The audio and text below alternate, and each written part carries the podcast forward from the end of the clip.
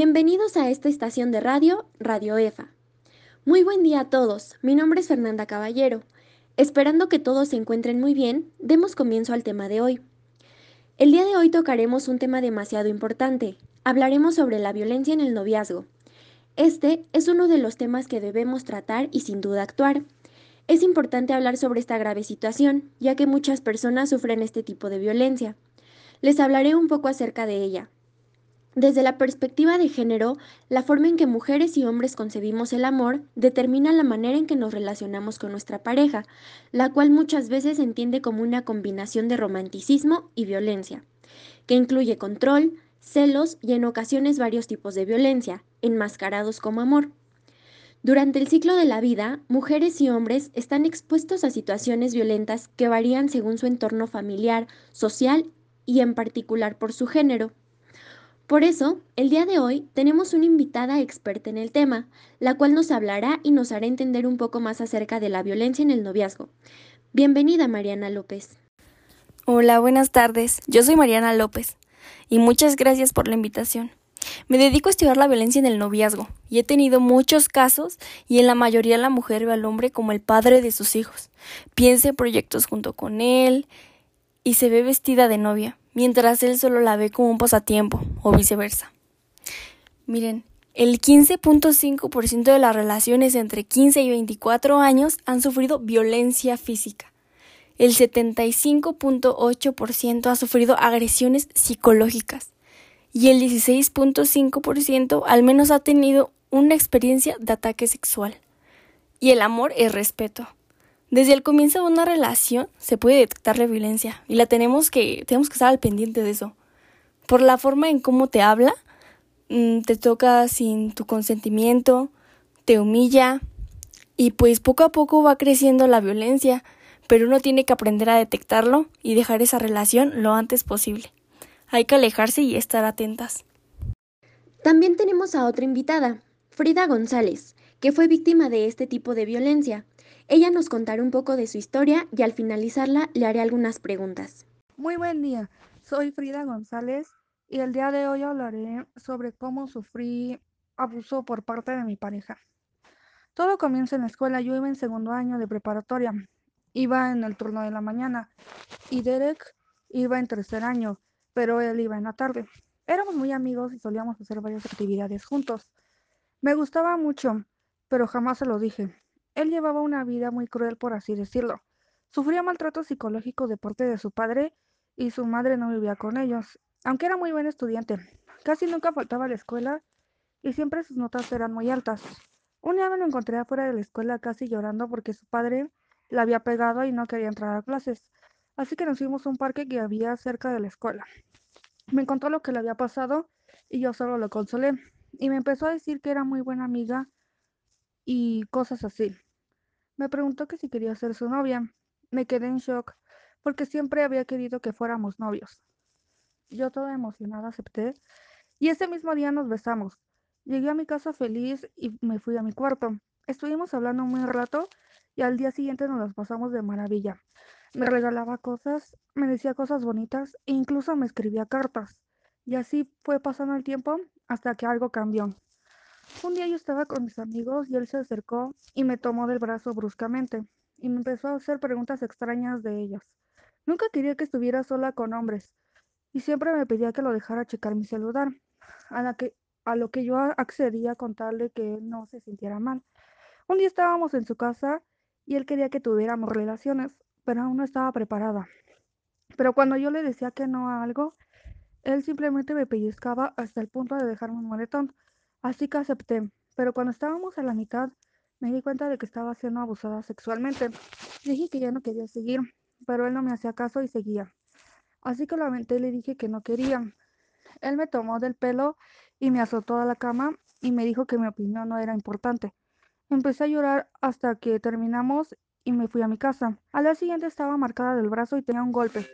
Mis amigos se dieron cuenta y me preguntaron qué había pasado y les conté todo. Me dijeron que debía denunciarlo porque no era normal. Yo no quería. Lo amaba mucho y sentía que sin él no tendría sentido la vida. Pasaron más días así hasta el punto de que él me golpeó fuertemente en la panza y sentí un dolor muy grande. Me desmayé y desperté en el hospital. Mi mamá estaba ahí y mis amigos, excepto él. Le conté todo lo que había pasado a mi mamá y me dijo que debíamos denunciarlo. Yo muy triste acepté y fuimos a la policía. Llegaron a su casa y nos arrestaron. Hasta ahí no supe más de él. Pasaron los días y me costó aceptar lo que él me había hecho, ya que para mí en la vida el dolor más fuerte era perderlo. Hasta que un día por fin logré ver lo que en realidad estaba sufriendo y fue así como acepté las cosas. ¿Cuáles fueron los primeros signos de violencia que detectaste? Los primeros signos de violencia que yo detecté fueron cuando él me tomaba del brazo bruscamente y luego me pellizcaba hasta el punto de dejarme un moretón. ¿Qué hiciste la primera vez que te puso la mano encima?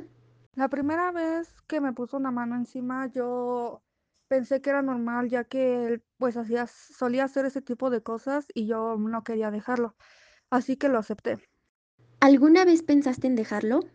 Yo no quería dejarlo, ya que él para mí era lo más importante en la vida y pues estaba conforme con lo que era. De continuar con esta historia, pasaremos a un corte comercial. Ser vital es que tu estilo de vida requiera, todos los días, algo saludable. Como la nueva generación de panes Bimbo Vital. Con frutas, sin colorantes y sin conservadores artificiales. Rico y natural es vital. ¿De qué te disfrazado? Superhéroe. ¿Bombero? ¡Ay, qué fácil! ¿Y ahora quién soy? Doctor. Sí, pero con muchos diplomas. Ya empiezan las clases, no podemos fallarles. Contrata o renueva tu crédito personal en sucursal o desde la app y llévate un increíble regalo. Este regreso a clases, Banco Azteca te dice cómo sigue. Tus hijos pueden cambiar lo que quieren ser de grandes, pero tu apoyo siempre será el mismo. ¿Sueñas con Mañana con nosotros en Noticias Telemundo, un nuevo día. Hoy martes 3 de noviembre, millones de estadounidenses votarán en una elección que ha sido sacudida por el coronavirus y una polarización en posiciones políticas, donde se predicen retrasos, incertidumbre y desinformación. Llegamos al Día de la Verdad con casi 100 millones de votos emitidos por adelantado. La encrucijada para los votantes es elegir entre candidatos que ofrecen visiones del país muy opuestas. Continuamos. ¿Una vez intentaste defenderte? Jamás me quise defender, porque, como les digo, él era lo más importante en mi vida y no quería hacerlo sentir mal. ¿La primera vez que te golpeó, se lo contaste a tus padres? La primera vez que él me puso una mano encima, yo no se lo conté a mi mamá, porque pensé que era algo que las parejas hacían cuando tenían ese tipo de problemas en sus casas. ¿Qué lo denunciaste? Yo lo denuncié ya cuando estaba en un estado crítico de salud y mm, sentí que esa fue la mejor opción. ¿Cómo te sientes ahora que ya no estás con él? Ahora que no estoy con él me siento mucho más liberada y con mucho amor propio hacia mí, porque él era mm, muy buena persona. Bueno, eso era lo que yo pensaba hasta que las cosas se pusieron muy feas. Agradecemos la visita de ambas personas porque nos han hecho aclarar bastantes dudas. Y ya para finalizar, les pondremos una canción que habla un poco sobre este tema y esperamos que hayan entendido con claridad.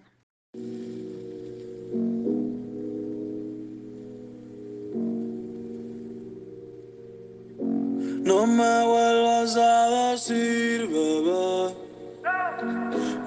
no soy tuyo ni de nadie, yo soy solo de mí. No me vuelvas a decir, bebé. Ya tú lo sabes que yo no estoy ni un poquito para ti. No me vuelvas a decir,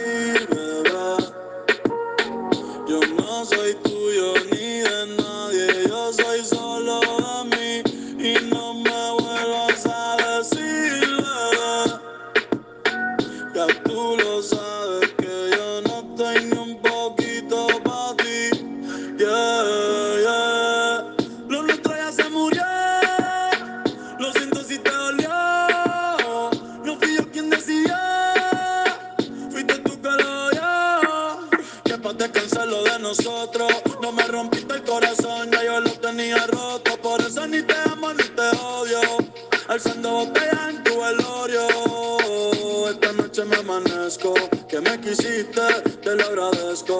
Pero no te pertenezco. Hoy voy para el agua para ver qué pesco.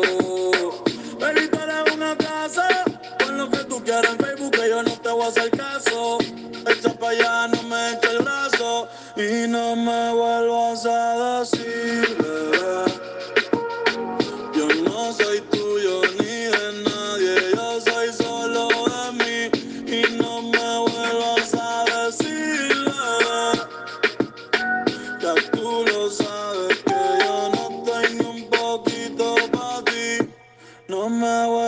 a decir, bebé. Yo no soy tuyo ni de nadie, yo soy solo de mí. No me vuelvas